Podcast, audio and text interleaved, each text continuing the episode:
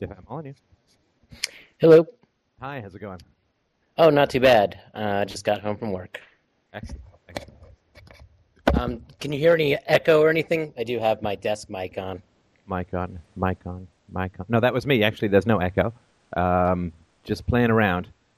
So, do you mind if we start by I can sort of read the thing off that you had sent me through the PM system? Yep. Okay.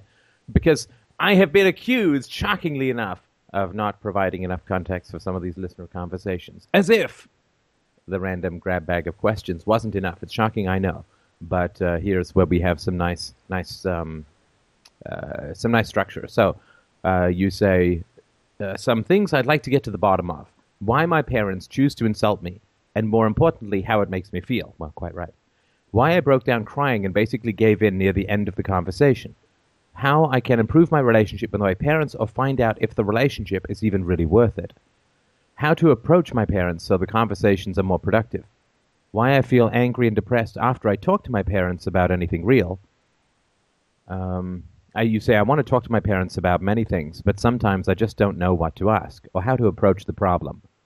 Also, I'm asking myself, are the battles I'm fighting really worth the pain I'm putting myself through? Uh, so you're going to go to therapy, which is great. I mean, good, good for you. I think that um, uh, that that's fantastic. So why don't you tell me a little bit about the conversations that you have been having with your parents? And sorry, by your parents, do you mean your stepdad and your mom, or your bio dad, or what? Whenever I really refer to my parents, I, I really am usually referring to my mom and my stepdad. Uh, my dad was around, but he was usually because um, uh, my parents got divorced when I was around six. So I saw my dad kind of on the weekends, pretty much ever since. Um, but I will say I talk to my real dad much more than I talk to my parents these days. So a lot of the conversations that I've been having really haven't been much in the last uh, two years, to be honest. Uh, not that often. Uh, we've sort of grown apart in certain ways. I think your brother mentioned that your parents broke up mostly because you were a really bad kid around the age of six, or five or six. Is that right? Um, just, just, kidding. Go on.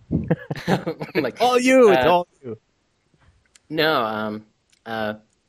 I, I guess that the, the things is is that um you know it was uh, but uh, on Sunday was when this uh, conversation happened, um, and I, I sort of just kind of decided to take a few swings at a few things, um, and uh, didn't turn out as well as I uh, hoped for. I'm sorry I, to interrupt, but when did you decide that you were going to take these swings? Um, uh, when we started talking about, uh, I, I mean, like I was saying in my in my first uh, uh board uh, post, was that I, you know, sort of started out with more external things, you know, taxes, government, things like that, um, and then I, I kind of started to dig a little bit deeper in and uh, that's when uh, the insults started to happen. Um, so. And sorry, but but had you thought beforehand about uh, this conversation, or was it sort of a spontaneous go for it? It was pretty spontaneous. Uh, it may not have been the best timing, but uh, I, I guess something told me to go for it. But you had been mulling over this kind of conversation. Is it, sorry? Is the volume okay uh, for for my audience? Yeah, yeah, perfect you'd been mulling about this conversation, uh, whether to have this conversation. I would imagine since the last time you and I talked, which was probably what uh, six or eight weeks ago. Yeah, uh, definitely. Um, actually, I would say even prior to that, um, pretty much ever since I've been listening to the podcasts on on defooing and things like that. Because uh, I mean, uh, um, I think something a lot of people don't realize is that I, I think you're you're not telling them absolutely leave your family like a cult or something like that but find out if your relationship with your family is a good one. Um, and if it's not, then maybe you shouldn't have it in your life. Right. Um, I mean, just, just for clarification, uh, the, this is the brain virus that a lot of people misinterpret, right? I mean, people say to me, I have a good relationship with my family, right? And, and of course, that is a perfectly reasonable thing to have. I have a great relationship with my family, my family being my wife. So, uh, so when somebody says to me, I have a great relationship with my family, and then they say, but I'd never talked to them about anything real, and they bullied me and this and that, right? Then all I'm saying is, look, you have a discordance between your theory and your practice, right? So your theory is, I have a great relationship with my family. The practice is that you don't talk about anything real and you tiptoe around and you you kind of obey and you kowtow or you get into big fights or whatever, right? So I'm just saying put your theory to the test, right? If you think you have a great relationship with someone, then surely, I mean, it doesn't take a philosopher to say that if you have a great relationship with someone, you should be able to talk to them honestly about what's on your mind and be respected and loved for who you are. I mean, that's not brain surgery. So I just say put that to the test. I'm not telling people to leave their families. I'm saying if you think you have a great relationship with your family, then actually try to have a great relationship with your family. Don't don't leave it in limbo, right? Because that limbo is where people's lives get sucked into nothing. Well, it seems like with most people with their family, and I kind of realized this about my parents, and even talking to them, they kind of even admitted this directly. Is it's kind of like let's just forget about all the bad things and just let's just have a good time. Let's go out to dinner. Let's, I don't know, talk about uh, something you know external and and uh, nothing. Let's not talk about anything real. Let's not talk about our feelings or anything like that. Let's just smile and have a drink or something. And let's It not talk like- about history and let's not talk right. So it's like a family is is in this sense defined as having value through history, but it's a history you can never talk about, which is kind of weird, right? Uh, absolutely. Uh, uh, I've been trying to get get my head wrapped around it. Um, uh, many of these different issues. Um, And it's I- so I guess- sorry. Let me just say one more thing before I plunge in, Sure. just as a general sort of comment. Um, it's so funny to me that um, in this this exploitive and often destructive, though occasionally quite beautiful, but in this exploitive and often destructive cult of the family, which bestrides the world like a colossus and tyrannizes helpless children and billions of people the world over. This cult of the family, right? That Mhm. uh, that people look at this tyranny uh, over children throughout the entire world, and then they look at a little guy with a microphone in Canada, right? And they say, "Ha! You know, I found the real cult here is the guy in Canada who says, you know, if you love somebody, speak your mind to them. That's the cult, right? I mean, just it's amazing to me that people can bypass the mountain and start stomping on the ant. Absolutely. And actually, there was even a time when I was talking to them that my stepdad basically stopped me in my tracks and he's basically like, Who's your sources? Who are you getting all this stuff from? Did he really? Um, oh my God, that's fantastic. I mean, Uh, sorry, well, I know it that, fantastic. that was literally what he said. Literally. Wow. Who's your mole? Give him up.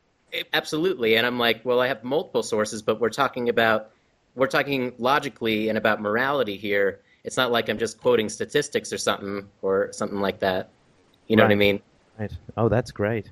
That's great. Okay, so sorry. Um, the, the- and uh, uh, okay, one more thing, which is just uh, to people often have these conversations spontaneously, and uh, as I mentioned to you and your brother in that uh, call-in show, it's usually good to prepare a little bit hmm because I should have otherwise you raise the risk. What happens is if you don't prepare, I mean, this is the ultimate exam as far as the family goes, right? Which is going in and speaking your mind and being very perceptive and clear about what's happening and not being tripped up by all of the standard manipulative tricks that a lot of family members and parents in particular have. But uh, so what happened? The danger of not being prepared is you, you come out with an unsatisfying conclusion, but it's muddy for you, right? Like like was I the cause of it? Were they the cause of it? Is it some combination? So then you just have to go do it again. But they're already alarmed and armed, if that makes sense. Yeah, um, and I think you can see that kind of reflected in our short uh, uh, board conversation. Is just like, is was my approach wrong? What, what, what did I not ask the right things? Did I? I mean, was was my arguments just garbled and bad? You know. Right, right. Whereas with more preparation, and again, this is just for next time, right? Uh, but with more preparation, that uh, you can bypass some of that. You also might want to listen to. I had a conversation last night with the guy 862, uh, which has some similarities to what it is you're describing. That may help if you want to listen to that. But anyway, nonetheless, I, I promise to be quiet now and go on with your with your conversation with your parents. Oh, um, uh, well, I'm trying to figure out where uh, where I should start exactly. Uh, you know, I think I think a, a big issue I have, and I don't know if a lot of people have this, is just like uh, uh, it's it's kind of figuring out like, well, what questions can I ask them to really, you know, to kind of get things started um, that you know won't just you know uh, result in uh, me, you know, breaking down emotionally or um, you know, at the at losing sleep for the rest of the night because I uh, can't believe some of the things my parents said. Um, well, uh, first of all, what's wrong with breaking down emotionally?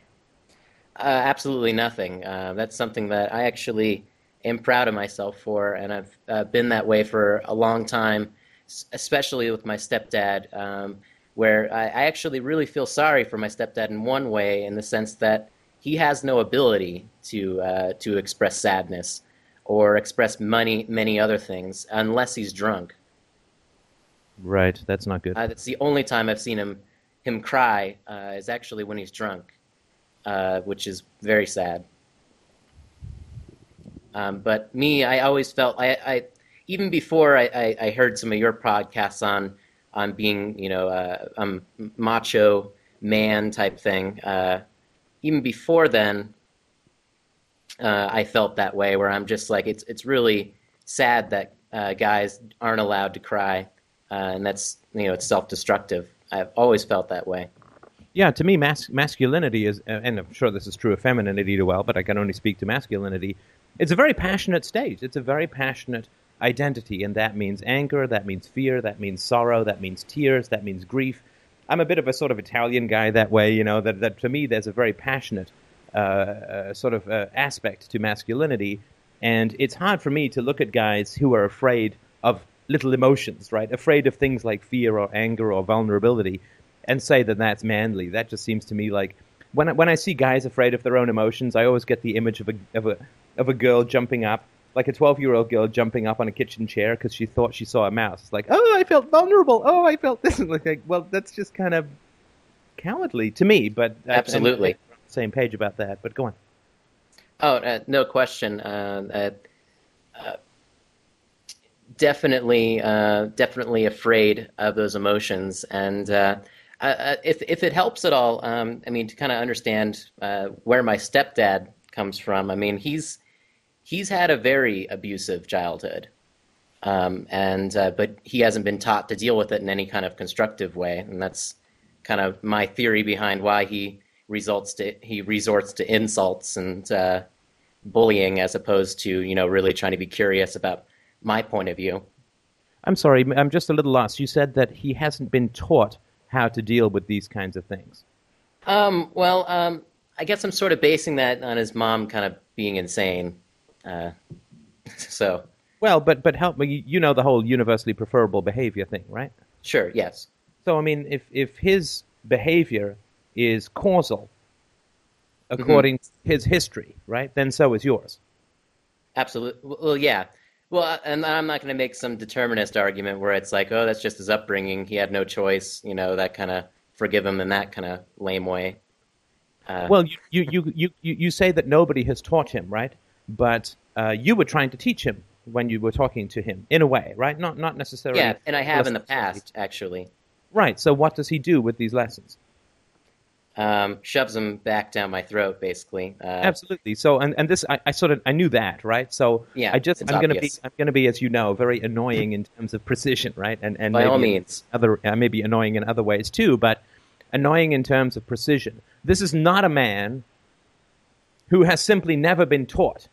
This is a man who tears up teachers and tears up instructors and tears up books and sets fire to schools, to put an extreme slant on it but this is different from a guy who was never taught anything, right? Um, I I think you might need to uh, I might might need to re- uh, expand on that a little bit. I'm not.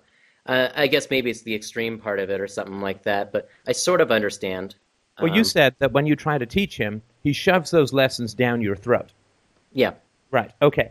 So, if I live in a remote village in India and um, somebody says to me, you know, what is the capital of Guatemala? Then I can legitimately say, I don't know, because yeah. I've never been taught, right? Sure. But when I say I am an expert in geography, right? And then mm-hmm. I keep spewing all this stuff, and somebody comes along with a book, uh, an atlas, and says, you know, uh, Atlantis is not the ca- the capital of Guatemala the way that you say it is, right? Yeah. And I attack him, and I throw him in the river, and I tear up his book. That's different from the guy who just was never taught something, right? Yes. Uh, so your that, dad, okay, that ma- that makes more sense now. And and the reason that I said that the expert on geography is your dad claims to know what's what, right? Yeah, or know what's right and wrong. Right. So he's an expert on morality and on truth and on wisdom and on what's what, right? Uh, or so he claims, of course. Well, sure. But then when you come along and you say, well, I have some questions, or I think I may have some proof that is the opposite of what you say, then he just attacks you, right? Yeah. So that's a whole lot different from what you said originally, which was he just was never taught these things. Um, I can see that now. Uh, uh, definitely, in the sense that um, if I mean, if, if he were, if it, if it were the case that he just didn't know, then he would have said, "Well, I've never heard that before. What can you tell me more about that?" You know. Yeah, I mean, if somebody plays me a piece of music I'd never heard before, I say, "Oh, who's that?" Right? Whatever, right? I mean, this happened at the Free, Freedomain weekend, right? Some guy was playing music, and it was like, "Wow, that's a great song. Who's the band?" Right? Because I'm like 40, so the bands I like are all like dead or something, right? So, Sure. so it's good to get new music. So when you hear something that you don't know, right? Or or if somebody comes comes storming on, as they regularly do, into the board or in my inbox or whatever, and says, "You're totally wrong. There's no objective morality." I'm always like, "Okay, well, here's here's my premises, right? Here's a a very short 2,000 word article laying out my moral approach. So tell me where I've made a mistake. I'm more than happy to be corrected because I sure as heck would not want to make a mistake on this stuff, right?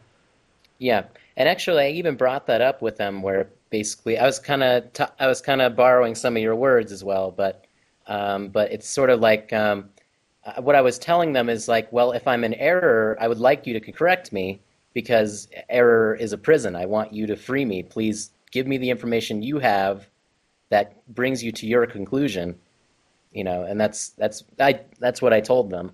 Can I just uh, pause for a moment? I'm actually standing here, and I don't do this very often. I'm standing here, and I'm saluting your balls. uh, I, are they on a flag or something? Is that what's going on? that is some serious cojones, man. That is really brave, right? To put yourself out there, in a sense, and to be vulnerable and to say, please don't attack me, but correct me if I'm in error.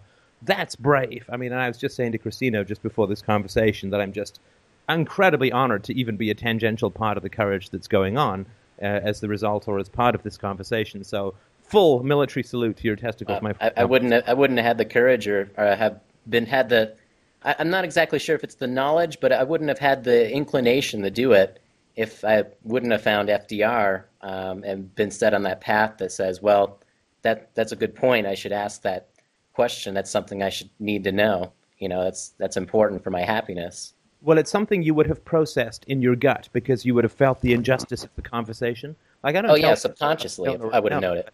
But it's that clarity of being able to drill the pipe down and connect the highest and most abstract concepts with our deepest and most passionate emotions. That I've, I'm sort of trying trying to be that drill guy, right? The, Sure. the mine shaft between the sky and the center of the earth. So, but no, I mean, I just that, that's an amazing thing to say uh, to your parents. And what was their response? Um, well, uh, that was basically the first response I got from my mom was uh, the whole subjective thing, where it's all like, "Well, I think the things in life that are that are valuable are all subjective." You know, um, I, I can't really completely quote her, but I basically um, there was another incident very similar, where um, I, I believe I was talking about. I mean, I was just talking about violence, and I was saying that the initiation of violence is is wrong. Um, uh, and basically, what my stepdad said is, "You are naive. Um, you've never experienced any of this violence. So uh, how can you say anything about this? You know, it's so." E-. And then my mom followed up with that by saying, "Oh yeah, well you live here in uh, white suburbia or uh, white America. You know, you're so privileged. How can you even say any of this stuff?" Um, and essentially, what I what my response was was basically like, "Well, I understand I'm young and I may not have all the knowledge that you may have accumulated in your life, but um, you know, calling me naive does not invalidate my argument. You're just insulting me." And I, I said that literally. Well, sure, Um, and and- that's perfectly true. And That's perfectly true. Um, and as his response to that was, "You are naive," uh, uh, and that's and, you know putting the emphasis on the "are," like you know, of course, that brings more understanding to that three words. You know, Right, right, of course. I mean, so if you say, please don't insult me, but help correct me, what they feel is that if they redouble their insults, they're actually correcting you. yeah, exactly. Uh, I think, and that's the that's the lesson they're trying to teach me, which of course is crap. Right. Now, if I remember rightly, your mother has both a uh, fairly volatile temper and a pretty acerbic tongue, right?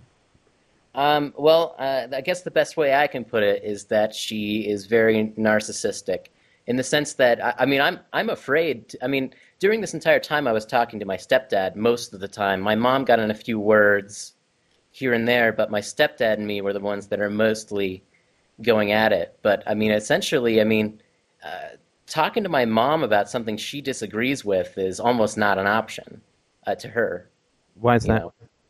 Well, it's it's not that it's not an option. It's just that uh, essentially, I, be be prepared for a lot of backlash and a lot of emotional manipulation and a lot of. I mean, essentially, her philosophy is the same as my stepdad. Is basically insult them and attack them in order to win the in order to win. And I mean, and, and even prior to this, I was trying to explain how discussions should turn into more of a win-win. Basically, saying, well, if you've got more information or you've got you know, uh, uh, if you got a good point, then let's share it and let's, you know, share each other's knowledge as opposed to a win lose type transaction, which is essentially what the entire thing was. Except my mom was trying to tell me, oh, well, you're just trying to win the argument. And, uh, you know, that I'm was sorry, kind of the. let- I'm sorry to be jumping around a little bit, and I'm certainly happy Sure. to hear the report of the conversation, but I think it's better if you describe it in your own way. And I just just pause. I do the freeze frame and say, "Hey, you, you see how the jackal of untruth is coming in for your heart at this point." But um, I'm a little confused insofar as you say that, you, or your mother says, everything is relative, right? Now, the statement Yeah. "you are naive" is clearly not a relative statement, right? Um, sure. Yeah. So, Yes. did your mother correct your stepfather when he made an absolutist statement? Oh, no. Absolutely not.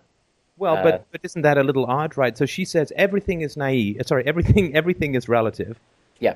and yet at the same time, when I mean, I'm guessing you were the only one who was attacked for either making absolute statements or asking questions. But I don't imagine that your mother, the arch fiend relativist, so to speak, corrected your stepfather uh, even once during the time that he was making his absolute statements. Uh, no, uh, that and that would never happen. It never has happened. I've never had a time when my stepdad basically goes apeshit, and uh, I mean he didn't yell this time, surprisingly. Um, but my mom has never stepped in and said, you know, you're or uh, sorry if to use names. Uh, my stepdad. If oh, okay, I'll uh, I'll edit that out. Go on. Yep. Um, yeah, she's never uh, stepped in and said, "No, you you know you're you're kind of being incorrect here. Um, you know this is this isn't right. You aren't treating my son in a very respectful mash, fashion." That's never happened ever. I've Right, never so- thought of one time. the values that she holds that everything is relative, right? Why does why does she say that if she acts in the complete opposite manner? Um, I would say to to protect herself. I mean, she's a narcissist. Well, sure, well, sure, and and to feed you to the wolves, right? So she's actually telling you the truth. Everything is relative to her desires. Right? That's what Yeah. narcissists really are, right? Uh, yeah, uh, I think that uh, definitely describes her. Right, right. Okay, so so uh, you were saying it started with the political um, taxation and and so on, and you were talking about the initiation of the use of force, and then uh, and, and and I guarantee you, of course, that when you started this, the whole air uh, in the room sort of got tense, right? The moment that you start this this process, it, you don't have to wait to get to the personal, right? Oh yeah, no, it was already getting it was already getting really strict, uh, really uh, yeah, um, most definitely.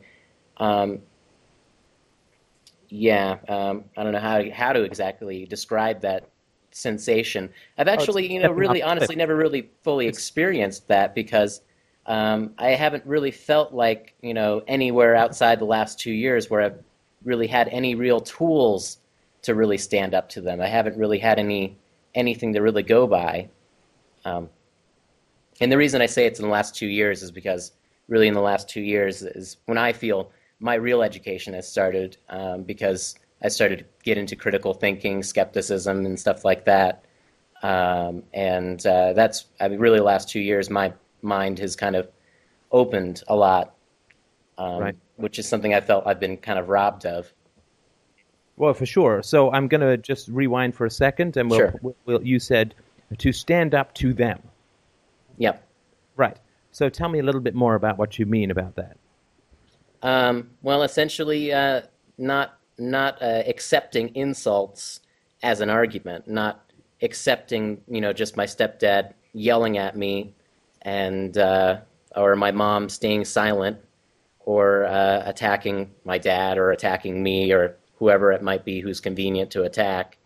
Uh, not accepting that and pointing it out to him, because essentially, this is a, I mean, really because um, like I said, my me and my parents have lost touch. I mean, this is the first time that I really feel that I could stand with confidence and say, "Well, you're just calling me naive. That means nothing."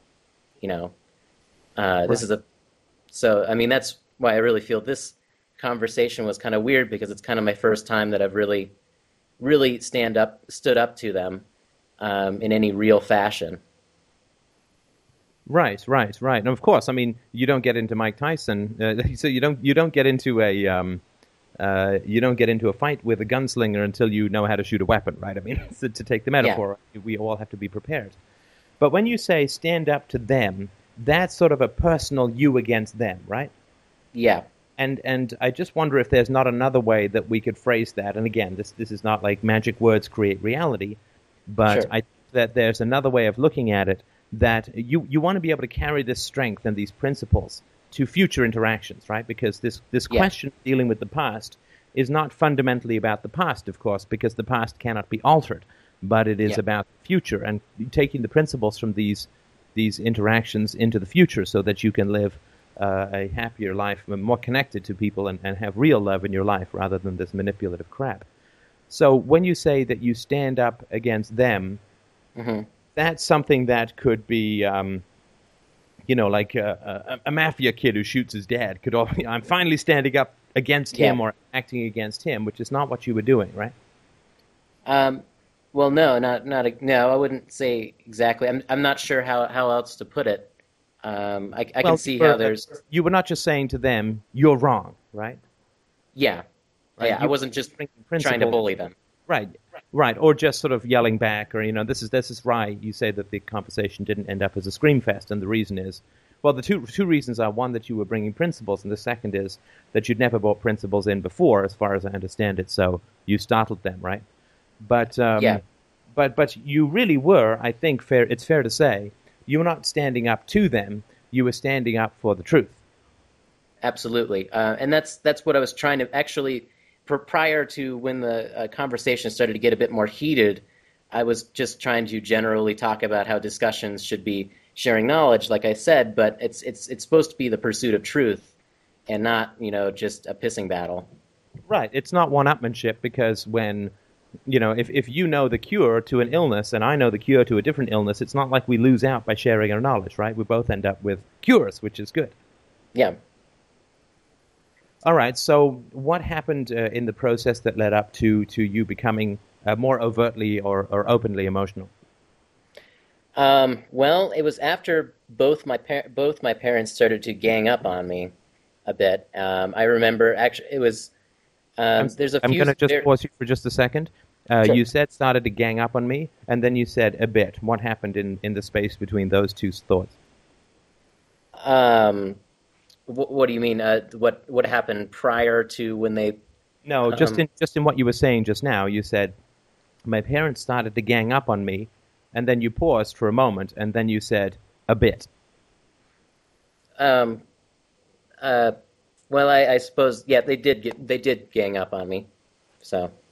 And uh, uh, I'm just curious as to why, in that moment, if you can figure it out, you felt the need to to minimize that, right? Because I don't know how you can gang up on someone a little bit. That's um, like screaming at someone a little bit, right? The only explanation I can give is that uh, perhaps I'm still trying to apologize for my parents. Yeah, I mean, and I'm not trying to sort of make you totally self conscious. It's just that it's important to understand that you have that habit, which which is not your habit, Absolutely. right? But it's their habit. And, well, I'm willing to accept that, and I know that that's not the only thing that I've said, and you can already see it in some of my board responses about how I sort of talk. I mean, like uh, I know you were asking me, well, what is your why is your primary criticism that uh, your approach was wrong? I mean, I mean, I could see how I'm sort of missing the point.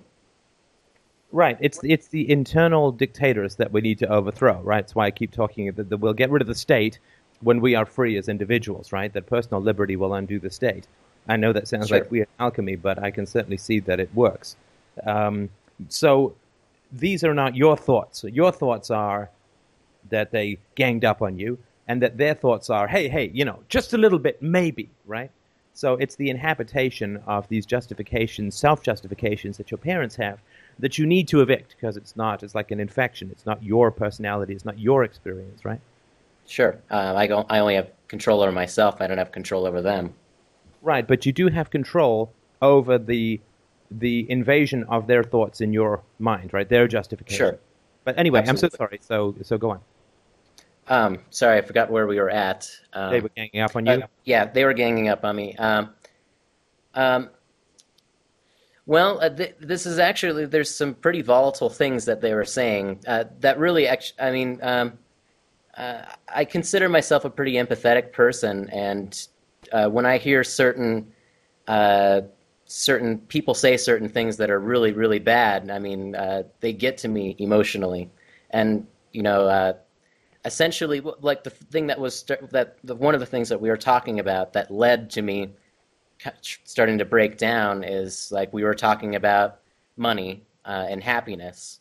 And uh, literally my stepdad was trying to make the argument that he can buy happiness.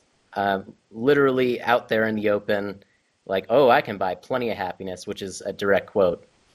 Um, which is one thing that i'm just like well if that's what you base your relationships on then what the hell are, is our relationship based on you know and that's was going through my head as soon as he was saying some of those things Right. um, which uh, uh, is pretty obvious from some of our, our past conversations we had with my brother um, as far as the money part. Um, and it kind of led to that and i remember uh, shortly after uh, my stepdad was getting so angry and basically telling me you don't have an argument. You have no argument and uh, and he goes up to the whiteboard and says, "Well, let's write down your argument." And I said, "Well, let's start with a principle." And I said, uh, uh, "The initiation of force against an innocent individual individual is wrong." Um, and he basically said, "Oh, this well, this is all going to be semantics." Um, oh my god. Oh my that's, god. literally, that's literally what he said. Oh no, that's just killer. Oh, I'm so sorry. Oh, Oh, well, I mean, God. in the sense I was, and then it was, I mean, it's always after the discussion when you think, God, if I would have just said, well, what's first, what's defined force? He's all like, oh, what's force? You know, well, what's that defined as? You know, that kind of thing. And I'm just, uh, I mean, it was, it was a kind of a combination of a few things that just made me think, I mean, I think subconsciously I'm just like, wow, this is just bad. This is sad and wrong. And uh, I mean, this is not the first time I've broken down crying in front of my stepdad, and he looks at me blankly, uh, like he doesn't kind of a- understand, like I'm just a little kid whining. Yeah. Yeah, and listen, I, I'm going to be uh, just e- even more annoying just for a moment and, and, and suggest that we use the term getting real rather than breaking down, because breaking down has negative connotations. Sure. But that is your real experience, is that is, is agonizing to be in the presence of this incredibly destructive nihilist, right? Uh, yeah, um, yeah, and I, I I, think I would agree with that. I think that's you, better. you are empathizing with yourself when you are crying, and also you are empathizing with his true self, which is in extraordinary pain, fundamentally, right? I mean, it takes an extraordinary amount of agony, fundamentally, and I'm not saying this so you have sympathy for him, but so you understand your own emotions. It takes an extraordinary amount of pain and humiliation to end up using ideas to humiliate other people and and believing that you can buy happiness right that Yeah. that that takes such incredible such an incredibly empty self to say i he's not saying i and fundamentally he's not saying i can buy happiness he's saying i must buy escape from pain i must buy escape from anxiety i have so little self-trust that I And, must uh, buy through alcohol, through my wife, through my house, through my cars, through my generosity. I must buy respite from anxiety. Yeah, um, and in fact, uh, you know, it, it's and and I would, I'd agree with all that. Um, um, but you know, also to kind of add on to that, one thing that was even also a little crazy that my stepdad said is after I was talking about violence, um, he's he's also he was asking me, oh, what's the source of all this all this uh, passion against violence? And personally, I was like, what language are you speaking? I mean, how how can you uh, how can you say something like that? Um, and essentially, uh, what he said is like, is there significance? Is there a lack of significance in your life that you feel you have to confront certain issues like this? Do you feel like you have to take on the world because uh, take on the world of violence because of some significance you lack in your life? Uh, it's literally what he said, and I, I uh, my mind turned inside out after hearing that. Right, right. So uh, what he continually tries to do is, and we, I'm sure you're aware of this pattern, but we might as well just drag it up from its hellish depths, right? What he continually sure. tries to do is to is to portray thought as dysfunction. Yeah, and that's uh, I'd say that's also an explanation for why all he has is conclusions and he doesn't have thought. Right, which is to say, prejudice is not conclusions, right? Yes. A conclusion can't be arrived at without a thought. Only a prejudice can be. Yes. Right. But um, get, given his premises, the reason that he has such instant access to all of this, and this is the amazing thing about these kinds of nihilists, right, is that it's true for him that thought is dysfunction because he's so screwed up that clear thinking condemns him, right? Yeah, I mean, well, yeah, I mean, it's it's because I'm, you know, when I'm talking about the government, I mean, you you know subconsciously that I'm talking about him. I'm talking sure. about his uh, bad actions. Um, uh, if you want another example, uh, a, a, really, really bad example, a, a good example of uh, his lack of being able to t- come to terms with uh, things that he's done wrong. Uh, for example, he he when he was younger, when he was my age, actually 21, uh, he wrote some bad checks and stole a bunch of money from a bunch of from some organizations. Um, and essentially what I was saying is that like, well, uh, the only way you're ever going to be happy about that, which he claims to be happy, you know, okay and past that. I said the only way you you can uh, you must have come to terms with what you did. You must have said, well, you know, stealing is wrong and I shouldn't do it again. And I said that literally to him, and he said, uh, no, it was just like Walmart and these other places. Who cares about that? I paid back the money because the the court forced me to, and wow, it's just amazing. I think. Uh, but it's, I mean, uh, it's also not amazing in a way, right? Uh, yeah, true. Can't conceivably process at a conscious level. It causes him far too much terror and anxiety for him to process at a conscious level that he can't just make up rules, right? Yeah, because he's all about the angry will, which is what nihilism really is. It's the angry will. Fuck values, right? Yeah. Anybody uh, who believes in values is some dewy-eyed idealist who's who's going to get fucking rolled over by the tank of reality, right? Exactly, and that's why uh, essentially when I bring up, you know, when I brought up violence, he's like, "That's the way the world is," uh, which is uh, not very uncommon, I don't think. But it's true for him, right? That's the Absolutely. way he is right? And that's where he comes to terms with it. Narcissists always use themselves as the planet, as the universe, as reality, and they say, "Well, I'm violent, therefore," because a narcissist has no distinction between himself and the world, right? So if I'm violent, the world is violent. There can never be any discrepancy between my state and the world, right? I hate idealism because obviously it makes me feel bad because it, it, it, it shows the ruin of who I've, who I've become.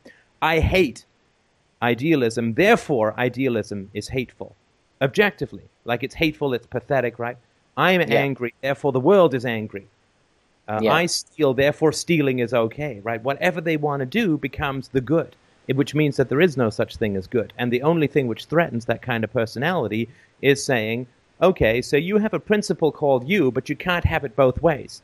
You can't say that you are a principle because you, in terms of just defining things as good for you, that's just bigotry, right? But if you claim that it's a principle, then, then you have to supply proof, and that's where these people get messed up. Yeah.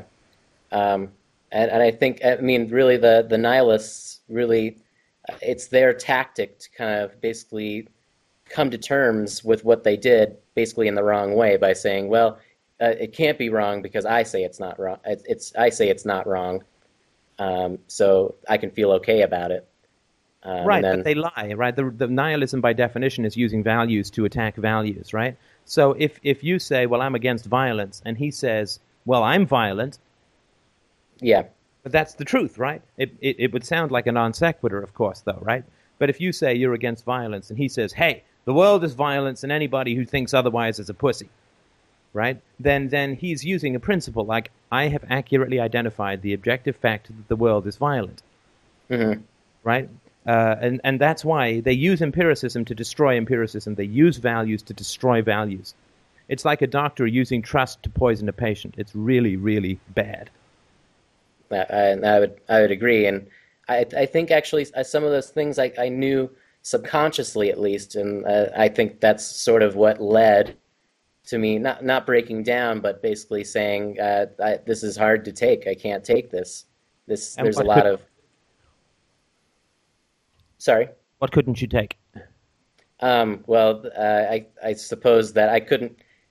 It's hard for me. It, it would be really hard for me to, to, basically hear somebody say, "Well, it's okay to kill people. It's okay to steal. You know, all these things are good." Um, I, I, suppose I, it's hard for me to take that. I mean, even though I know it, um, but um, in the sense, I, it's hard for me to take that emotionally. Why is that hard for you to take emotionally? Um, I mean, you. I mean, you know that there are people like this in the world, right? There's a whole bunch absolutely. of them acting, right? There's, there's lots. This, this is not a shock to you, like they've discovered a fifteenth planet in your pants, right? I mean, there's. This is not a shock to you that way. So, what is it that's hard to take about it? Um, well, trying to figure that out. Um, well, what's the feeling that comes up when someone says to you, you know, you're a dipshit, naive uh, guy, you just, you know, he, hey, let's hear your goddamn theory, right? And then, oh, that's just semantics, right? When you just get twisted and, and screwed around, frankly, uh, by sure. this, like, what is what is the feeling that that arises in you when that is occurring? Oh, the feeling I definitely got was it's it's it's basically it's depression. It's it's it's like how can someone how can someone say something like this? Despair. Uh, yeah, it is despair. Absolutely. It is despair because why? Why? Why? What's the despair? What what is the thought that, that generates the despair? Um, uh, uh, I'm not exactly sure how to put it, to be honest. Um, what's what's the thought that um, I'm trying I'm trying to wrap my head around the, the All question. right. Well, when, when does a surgeon? Sorry, I'm sorry if I'm sounding no no uh, problem. Stupid this is all uh, everybody goes through this as did i right? Uh, it's just that i did it in the privacy of the therapist's office so it's okay. Uh, we're all not allowed to learn to know this stuff so that's fine. In fact if we didn't get to the point where you didn't have an answer it would sort of be a pointless conversation right? So this is good. Um, when does a surgeon feel despair? Uh, when his patient dies. Right. See you know the answer. Um, yeah, no, oh, that that makes that that makes a lot more sense actually. Um, just because the idea is is that if I'm trying to point out the truth and say this is the cure, and then basically I find out that after he says all this stuff, well, he died. You know, he's he's gone. You know, dead inside essentially. I mean, yeah, uh, and it's it's kind of that it's a empathy. It's uh, it's empathy as well. It's just basically like, wow, I I really feel sorry for you. Okay, uh, that's uh, that's halfway there, but I'm going to take you the whole way there. Sure. That's one metaphor, which is what does a surgeon feel? When does a surgeon feel despair? Let's say that a policeman is on the um, is on the trail of a serial killer. When does the policeman feel the most despair? Uh, when the criminal gets away. No. No. Uh, may, uh, sorry, maybe I didn't catch that. Uh, no, it's uh, that's that's close, obviously. But why would he feel despair if the criminal is going to get away? If the criminal does get away, why would he feel despair? There's something else that the criminal has to do to really make the cop feel despair. Um, uh, I'm I'm not sure to be honest. Sure. Okay. Well, he's on the trail of a ser- serial killer, our mystery cop, right? Yeah. So what is he really trying to stop the guy from doing?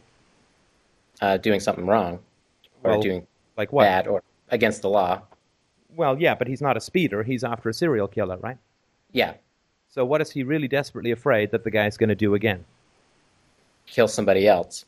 Right. So when does the cop feel the most despair, assuming that he hasn't caught the guy? when he's killed somebody else. Exactly. Exactly. See, this is the two sides of despair. And you got the first side, and you had trouble with the second side, and I knew that you had trouble with the second side because you said you felt sorry for him. Sure. The problem with your stepdad is not that he's dead, but that he's a killer. Yeah, uh, in an emotional sense, definitely. Absolutely, yeah, I'm not talking about a murderer, but like a physical Oh, murderer. But I'm talking about your emotional experience, right? Yeah, definitely.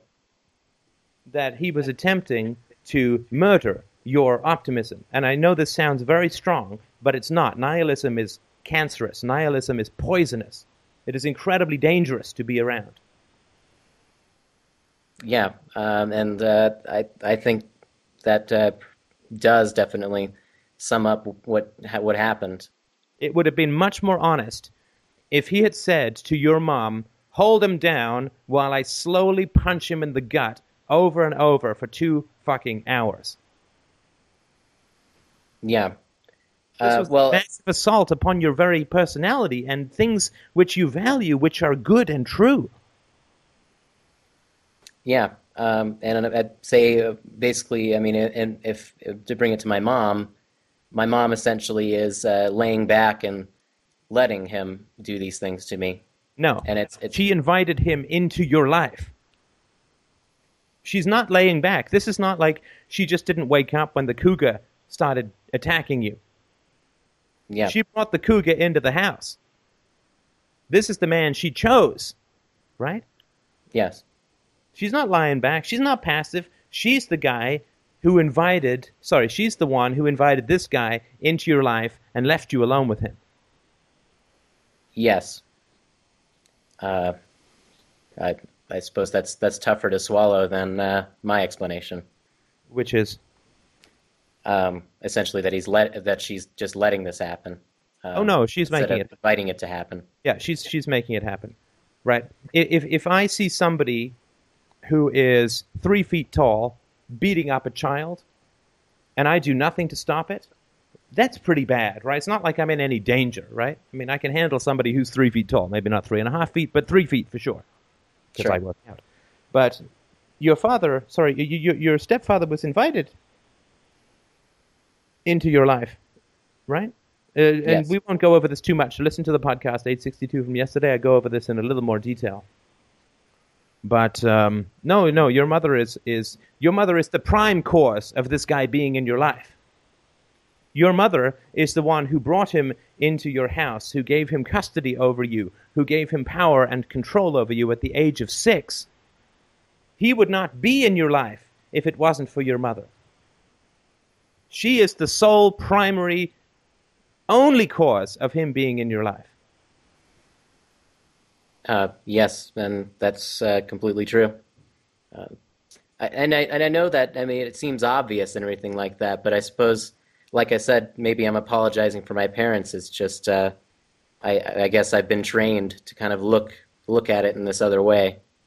Well, you've been trained to look at it their way, Yeah, which is you're a bad kid, and if you're not a bad kid and you break through that, then we're helpless. And if we're not helpless, then you're a bad kid again. yeah,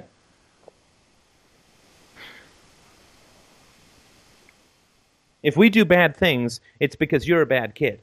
And then if you say, hey, wait a minute, I'm not a bad kid, then they say, oh, we're helpless. Uh, everything's relative. It doesn't matter. You're naive. yeah.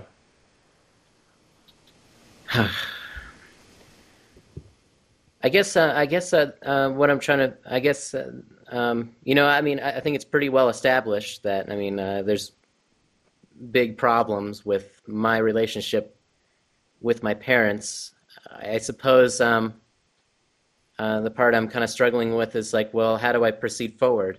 I mean, because but personally, right after the conversation, I mean, I couldn't sleep that night, and I had to.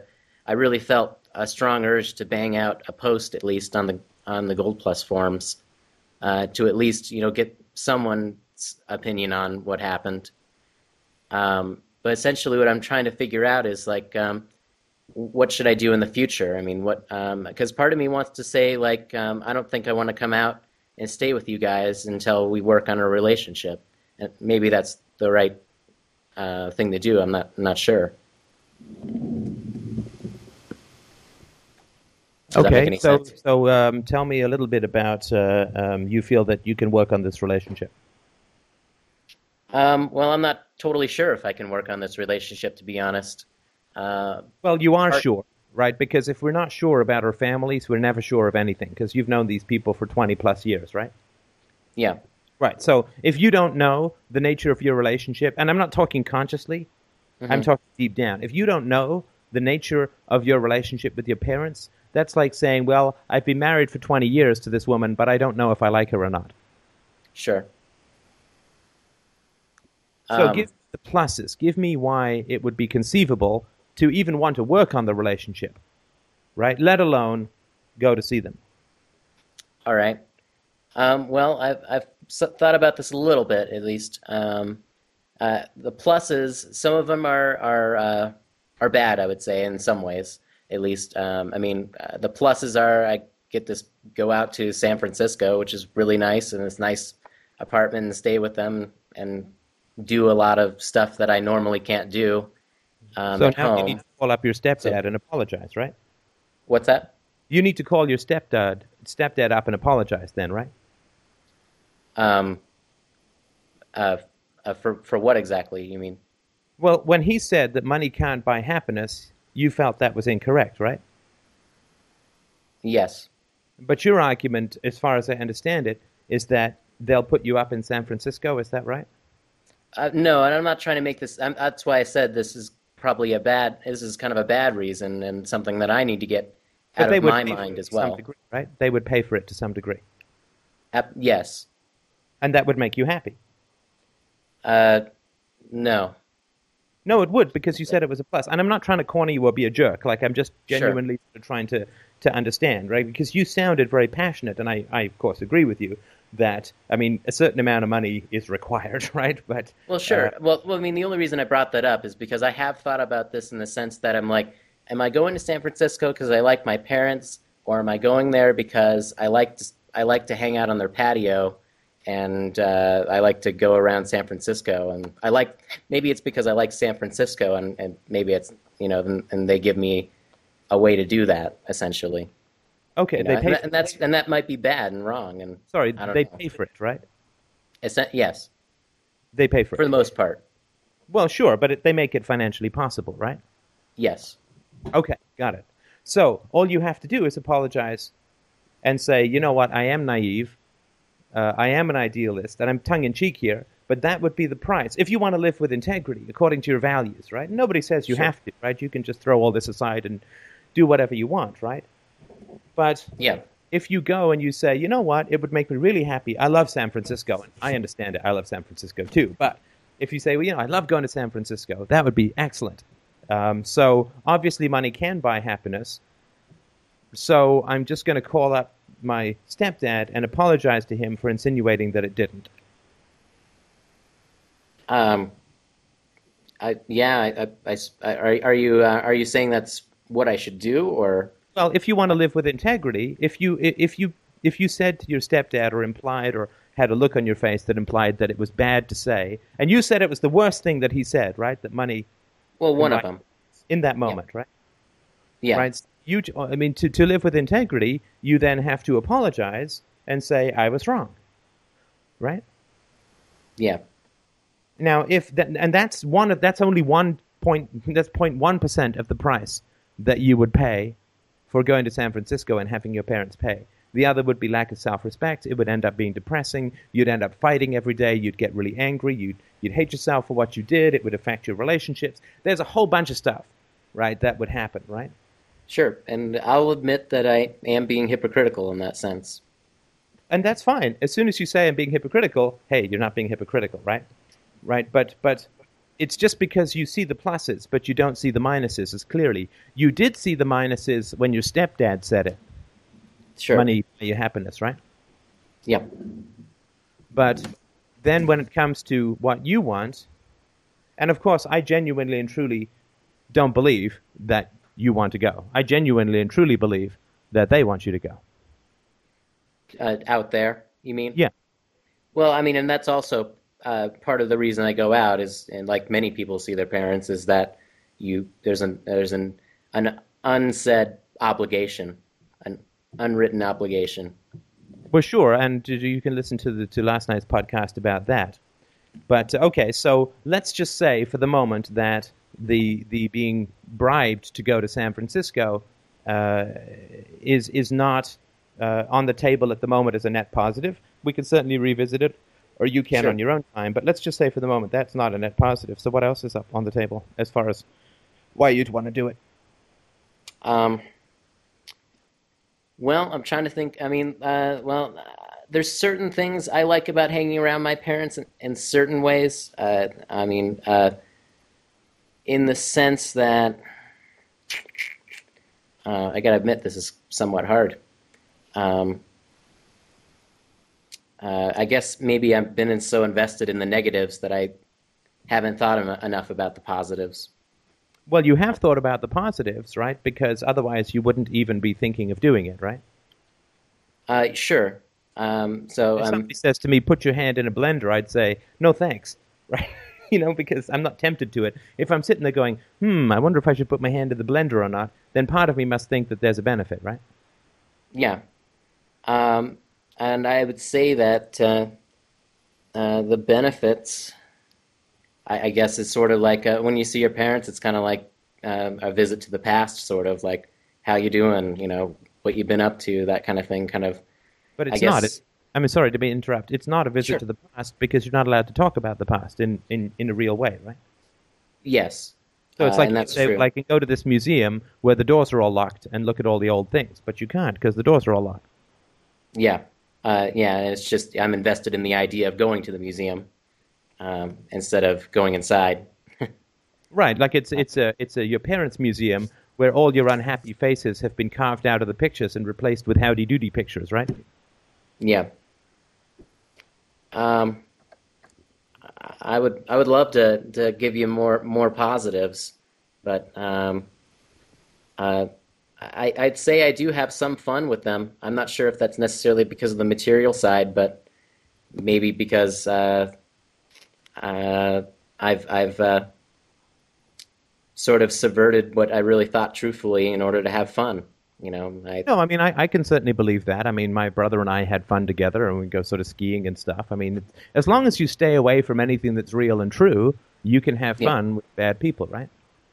abs- yeah exactly. You can be And- with mafia guys and I'm sure they're very funny, right? Sure, and uh, and I really actually even after that conversation, I can see that that's a, kind of what my parents' strategy is is sort of just just say, well, forget about all that, you know, think about you're having fun and all these positives, and you know, nothing, you know, nothing should bring you down, you know, and if you are down, then you're a bad kid, you know, you're ungrateful. Right, right, right, right. Yeah, so there's there's fun with threat, right? Yes, Right. Smile or you're gonna get it.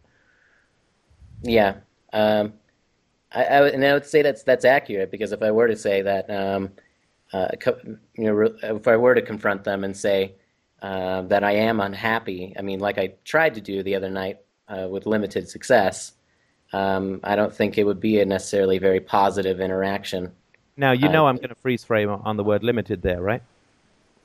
Uh, sure. Okay, so you had limited success in your conversation as you've described it to me and on the board. So, what were the successful aspects of that conversation? Um, learning about myself. That's the only. That's the that's the big positive. Because I I needed to have a conversation like this, um, and I think that's what I what I thought inside, is that I I needed this. Um, I needed to know the what truth. They were, right? Yeah, I I needed to know the truth. And what is the truth? That uh, they're uh, narcissistic bullies. All Uh, right. That's and uh, well, I mean that's part of it. I mean is is that and also that uh, their idea of morality is kind of uh, not maybe not kind of but but uh, uh, pretty incorrect and pretty heinous and wrong. Okay, so they're narcissistic bullies. They're corrupt. They were violent to you uh, when you were younger. They're emotionally destructive to you in the present. Is that when you're real? I don't mean when you sort of smile and, and do the family thing, but when you're real and talk about what's actually important to you, then it's very, very, it's incredibly destructive. As you say, you you were crying, you couldn't sleep, or it's incredibly destructive, right? So when you're real to them, when you attempt intimacy with your parents, it's incredibly Yeah. destructive, right? Yes. It's agonizing. I mean, there's absolutely agonizing to go through that kind of stuff. Uh, absolutely, and that and that's uh, I think that's a big reason why I uh, I did start to cry. So, what relationship are you thinking of working on? I mean, I'm not like if you say they're narcissistic bullies, then what? You can't have a relationship with a narcissist. And I, I think that's what I'm coming to terms with is uh, that I'm am being hypocritical, and maybe uh, that the relationship was never there in the first place because we can't talk about anything real. No, I mean to me it sounds as, as incongruous, and incongruous, and it, I understand why you're saying it, but it sounds as incongruous as if you're saying, "Well, my dad is totally penniless, but I'm hanging around for the inheritance." Um, can can you explain that a little bit more? Well, if you're hanging around your dad because you think you're going to inherit any money, when Yeah. there is no money, then your pro- reasons for proximity is entirely illusory, right? Yes. And if you're hanging around your parents because you want to have a relationship with them, but they don't have the capacity to have a relationship, then your reasons for hanging around are equally illusory. Uh, yes, I'd agree. So it's not particularly correct to say, I'm thinking of working on my relationship with them, or working on our relationship, or whatever. Um, I can see that. Um, I guess the I guess the concern is is that uh, essentially um, I, I I wouldn't know how to break that to my parents. Um, no, no, that, that and- doesn't matter. That doesn't matter, and I, I don't mean to minimize your concern about that, but Oh sure. that doesn't matter, right? What you want to say is, do I go east or west? Not, how do I get there? All right. Um, Right? If, if you say, I don't want to jump into the ocean, I want to go east into town because I'm on a cliff edge, right? I don't want to jump into the ocean. I want to go east into town, right? Well, but then you don't say, well, how far is it to town and this, because the option is definitely not there to jump in the ocean, right? Because you're going to die or whatever, right? Break your Yeah. neck. So, if you say there is no relationship with my parents, I'm not saying you should. This is just a conversation. You can mull it over, do what you like. But sure. if your assessment is correct, and I think there's pretty damn good reason, you can talk this over with your therapist, right? But if your assessment of your parents is correct, then there is no possibility of a relationship. There's nothing to work on. You're like a surgeon who goes uh, digs up a patient four days dead and says, "I'm going to try something else." Yeah. Um, all right. Um, yeah, I, I- guess I guess the only thing I'm trying to figure out. I mean, like I, I know you say, well, go east into town. I guess I'm trying to figure out um, uh, how that's going to apply to what I figure out what what I actually do. Well, the first thing to do is to take the freedom that you never ever have to have a night like that again. You never, ever, ever, ever have to have a night like that again. There is no obligation, there is no rule, there is no contract that says that in this lifetime or in the 10 next lifetimes, if the Buddhists are right, you have to have a night like that ever, ever again. Now, isn't Yeah. that just a little bit of a relief? Um, yeah, and I, I, and I think that part of it, uh, you know, and uh, I've also thought about, you know, because every single time after you have a conversation like this, you're thinking in your mind, you know, oh, I could have said this, I should have said that, um, and part of me really uh, wants to um, tell uh, my stepdad and my mom that you know the option is on the table that you know I don't come back to San Francisco to see them, you know, that option's also there, which I think that they're also not really aware of that. So, wait, wait, wait. So, you're saying that if you threaten, it's like saying if, if I threaten to break up with my girlfriend, she'll fall in love with me? And well, I, I can see how it can be interpreted that way. Um, I'm not help sure me out. If, if I'm interpreting it incorrectly, you're saying that if you threaten these people who abuse you, that you're going to leave them, that this is going to improve the relationship? Um, well, uh, I can I can see the the problem in that. Well, sure Um, you can. But what, so what's the problem with that, with that approach? Um, How well do threats work with you? not well. Right. Um, how, how well do you think they're going to work with your parents? uh, uh, equally as well, Well, yeah, which is not well. worse, worse, because yeah. they can't handle humiliation. You, you have a stronger capacity because you're a stronger human being. You've worked at it, right? You have the capacity to handle rejection. Your parents don't have the capacity to handle rejection. So it's going to, I guarantee you, it's going to be the ugliest freaking scene in your entire life, and you will spend the rest of your life carrying that memory around, and it will scar you. Yeah, um, yeah. If I I can yeah that and then I can see that's definitely the wrong approach, and maybe I thought that up in my head because of you know anger. They want you to engage with them.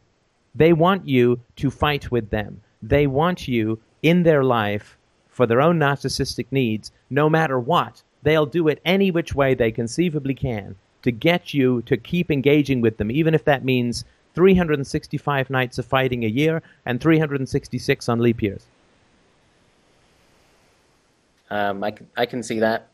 It's, yeah, I mean because they want me to play their game. Um, they want me to they want me to have pissing battles instead of real conversations. Absolutely, absolutely, right. So, so I can see what's in it for them, right? If you go to San Francisco, if you hang around, if you stick, around, I can see what's in it for them. I can't, for the life of me, see what's in it for you, except for one thing. Um, be- besides what I said, Yes, yeah. Um, and I can I can I can see that. Uh, I guess I'm, I'm it's uh, the only. I'm just trying to swallow the pill, I guess. Well, what is Um, the one thing that that um, that is in it for you? If you uh, continue to hang out with them, that's not about money, and it's not about being right, and it's not about fixing the relationship, and it's not even fundamentally about them. What is the one thing that you gain from going back? Well, um, uh, well, first, the only reason I'd go back is to go see my brother. But um, uh, as your far as seeing them, I guess, I guess, you know, to be honest with you, um, I guess I sort of have this idea that if I say the right things, if I do the right thing, you know, if I if I just formulated my argument right, if I just approached them in the right way, that you know, maybe that there could be a relationship, or that, that could there could something could come out of it. You know. Well, I I mean, I, I- maybe you- that's you're- illusory. You're, you're completely wrong, but there's no point me telling you that, right? I mean, if you believe that, then you need to figure that out for Sure, yourself. and, maybe and I was and I was trying to say it in kind of in the context uh, of that, basically like, well, I guess that's kind of the kind of what I've been thinking is that you know if I if I say the right things, then everything will work out. But Right. And Look, that is a terrible premise to have, uh, right? Not just for your parents, right, but for your future relationships, right? sure, If you have an abusive girlfriend and you think that there's something you can do to make her non-abusive, you're going to get stuck with nothing but abusive girlfriends. yeah, uh, absolutely, and it, just continues the cycle instead of breaking it. Right, right. So the the price that you're going to pay for believing that you can reform people, you don't have relationships with people when you're an adult. I mean, you don't have relationships with people when you're a kid because they're not voluntary in that sense. I mean, unless you're born into one of these mythical great families, but you don't have relationships with people as an adult on the premise that they will change fundamentally. Yeah. Um, You don't choose someone and then say, I'm going to make her into the complete opposite, right? That's cruel, right? And, and futile and creates nothing but resentment on both sides, right? and it's it's beating my head against the wall. Um, Well, sure. And, and my concern is that you're going to get addicted to beating your head against a wall because it's easier than facing the alternative. And hor- horrible though it is, what happened the other night, there's an alternative that's even harder, which is the gateway to getting, getting out of this mess. Yeah, I, I guess uh, I wouldn't. I, am not 100 percent sure how how I would I would approach that. Um, Well, I'm going to just because we've been talking for a while, and I don't want to, Sure. you know, exhaust us both. But I'll I'll be blunt, and again, listen to last night's conversation; it's very similar. I mean, Yeah. not the whole thing, but but this particular part I'm going to tell you now. The reason that you want to go and see your parents is because you will feel anxiety and fear if you don't. Yes. No question. Now, you don't like it when they use you to manage their own emotions, right? When they bully you because they're feeling afraid. Yes. So you don't like it when other people use you to manipulate their own emotional states to avoid anxiety, to whatever, feel strong or whatever. Uh, yes. Right. So it is equally unjust for you to go and see your parents in order to manage your own anxiety about not seeing your parents. Sure. And uh, I, I would say that's not exactly the. Uh, it's a little self. A bit. A lot. Uh, very self-destructive. Sorry, they used the. Well, Um, and, and and it is destructive to your parents. Not that I'm saying you would do it to help them, but uh, it's called enabling, right? When you when you respond to other people's manipulations of you, it's the ultimate passive aggressive vengeance because you you swell their desire to manipulate, which is totally destroys them, right? If your parents have a hope, if they have a hope of being better people, the only hope is if that you don't accept anything but the best behavior from them. And uh, what would that mean exactly? You think? It I'm- means I'm not- if you don't see them, you do your therapy, you don't see them, and then maybe if they decide to go to therapy in a couple of years, they'll call you up. And they'll say, We were such titanic jerks, we can't even explain it to you. Uh, we want to pay you back for all your therapy. We want to give you five new cars, and we want to buy you Maui. Or whatever it is. I mean, I know the money thing, whatever, right? But they Yeah. will call you up, and they will be changed people, and you will get it right away. And you still may choose not to have a relationship with them. In fact, that would be quite likely. But that phone call exists only in Middle Earth because it does not exist on that planet, on, on this planet. Right? But, but you do not enable people's, I mean, this is my order, right? Whatever it means, right? But, but it's not healthy and it's not wise and it's not morally right to manipulate other people for the sake of your own anxiety, to go and see your parents because you'll feel anxious if you don't. Sure. Because what that means is that you're saying anybody who can make me feel bad gets my allegiance. Anybody who Yeah. can make me feel bad controls me. And that makes more people in your life bad and makes good people not be in your life. Yeah. Uh, I, I suppose um, uh, the next uh, thing that would be would be basically like I think this would be the same thing you faced, or like anybody would face, was be like uh, the backlash from that, essentially. Um, Yeah, you, you, I mean, it's up to you, of course, right? You mull this over, but my Oh, suggestion absolutely. would be my suggestion would be uh, don't think about it in defooing. Right? Just think about it like you're taking a break, and just send them a letter and say, you know, you guys have given me a lot to think about. Uh, I'm going to work on my issues. I'm going to take a break from this interaction, uh, and I will get back in touch with you uh, when I when I feel that I'm ready. fair enough. And then there's going to be an elastic band, right? Like it stretches and it stretches, right? And that part right before it breaks, we want to run back, right? But just see, see how you, how you feel, right? See how you feel not seeing them. I think you'll be surprised. Um, all right. Um, I can.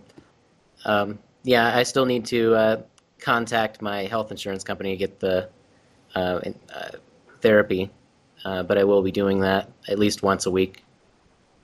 Yeah, and I mean, if if if that's re- reliant on your relationship with your parents, you can bleed that out. But I mean, I'm not saying it, it, it just just we have to be free to not be in relationships in order to really be in relationships, right? So all I'm saying, all I ever say to people is, don't assume that you have to have these people in your life. That way, if you're there, it's there by choice. It's got value. Otherwise, it's just slavery, and that's not got value for anyone. Can I can I ask a side question? Why, surely. um, ab- about the therapy. Uh, and, um, you know, if I bring up this as as an, uh, as a problem to a therapist, and I say, "Well, I'm not really seeing my parents right now," um, you know, for personal reasons, um, I just know that there's. I mean, of course, because uh, our lines of th- thinking are a little bit in the minority. Um, how do how do I how can I find a, a therapist that will uh, facilitate that essentially in the sense that you know they're supportive of getting bad relationships out of my life or Um, Well, I mean, if, if you sense disapproval or tension, you got to trust your gut, right? You sit down with this therapist and you tell them what's going on. You say, I'm contemplating not seeing my parents for a while because it's, you know, blah, blah, blah. And if they facilitate that and they say, well, that's interesting, tell me more, uh, you know, and that kind of stuff, then that's great, right? But if they're like, oh, well, that's, I don't consider that to be a viable solution to any personal problems, right? Then it's like, okay, ka-ching, thank you, here's your check, bye bye, right? alrighty. Right, so you don't you don't want to then because because if the therapist has not come to a reasonable accommodation with her own family, positive or negative, right? Then all that's happening is that instead of your parents invoking anxiety for you for not going there, you'll be in- invoking anxiety in your therapist, who will then try and control your behavior unconsciously to reduce her or his own anxiety. You don't want to be stuck in that situation. You don't want to pay for that, right? That's Yeah. like- well, I suppose that's part of the part of my fear is essentially is essentially that is that I'm going to get somebody that's just going to reinforce what my parents say. But that's your gut, right? Your your gut is operating beautifully, right? Your gut is operating beautifully, and we know that because you burst into tears and couldn't sleep. So your instincts are operating perfectly. You just have to trust them, Yep. right? The part of you that said that burst into tears and didn't sleep was the part of you that said, "Never put me back in that fucking situation again. Never, ever, ever, ever, ever." That's Uh, your true yeah. self right? The part of the I try and run, right? That sort of thing, right? That's that says never put me back in here again. Trust that instinct, and you'll be great. Same thing with the therapist, and of course, you have been trained not to trust your instincts because you had a corrupt family and blah blah Yeah. blah. We know all I'll this, subvert right? the truth to leads to happiness. Right. You, you're used to being there in the service of others. Right. To to ma- you're there as a tool that other people use to manage their own anxieties. Right. That's what you're there for. You're just a slave and blah blah blah. Right. But your instincts have emerged unscathed, which is fantastic, and you should be incredibly proud of that, in my opinion. Uh, well, I'm grateful for it. Yeah, for sure. But they're there to help, right? Uh, we're an we're an ecosystem of self help, right? We our instincts will help us, right? We just have to not bury them under sentimentality. and uh, I look at the evidence as opposed to what uh, what I want to be true or, or the what other people want, or what other people want you to think. You just look at the facts, right? How do I? And one of the most important facts in the evaluation of prime of uh, relationships at the beginning is how does this person make me feel? Yeah, uh, and that was one thing I brought up with my stepdad, and I was trying to make the point that true feelings are, you know, are more, much more important than I c- tried to say. Well, a therapist would kind of ask you, well, how you feel, how do you feel, you know, at that time, because that tells you a lot. And my stepdad didn't exactly agree with that. Looking at the way you truly feel is what's going to point you in the right direction. Right, right, right. For sure, for sure. Your your gut will tell you what you know. We have this incredible processor that we, we don't use nearly enough because it's inconvenient for those who want to control us. Yeah. Well, okay. Um, I think that uh, definitely gives me a lot to think about. Well, listen, uh, uh, keep me posted, of course, and uh, I'll uh, I'll I'll uh, edit that little bit out. I'll compile this and send it to you. Have a listen.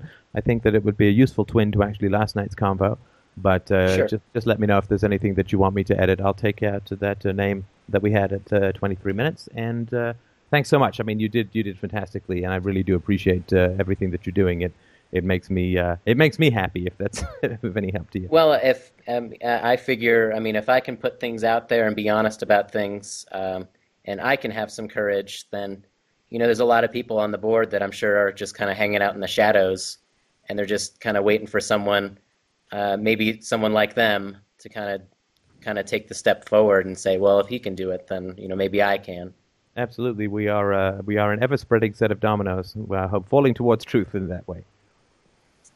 Alrighty. Well, All right, take care, man. Thank I'll you so much for your time. I appreciate it. Sure. Uh, and I won't talk to you after you speak talk to th- start therapy because you'll be dealing with your therapist, and so that's why, right? Okay, fair enough. Okay. Talk to you soon, man. Bye. All right, thank you. Bye.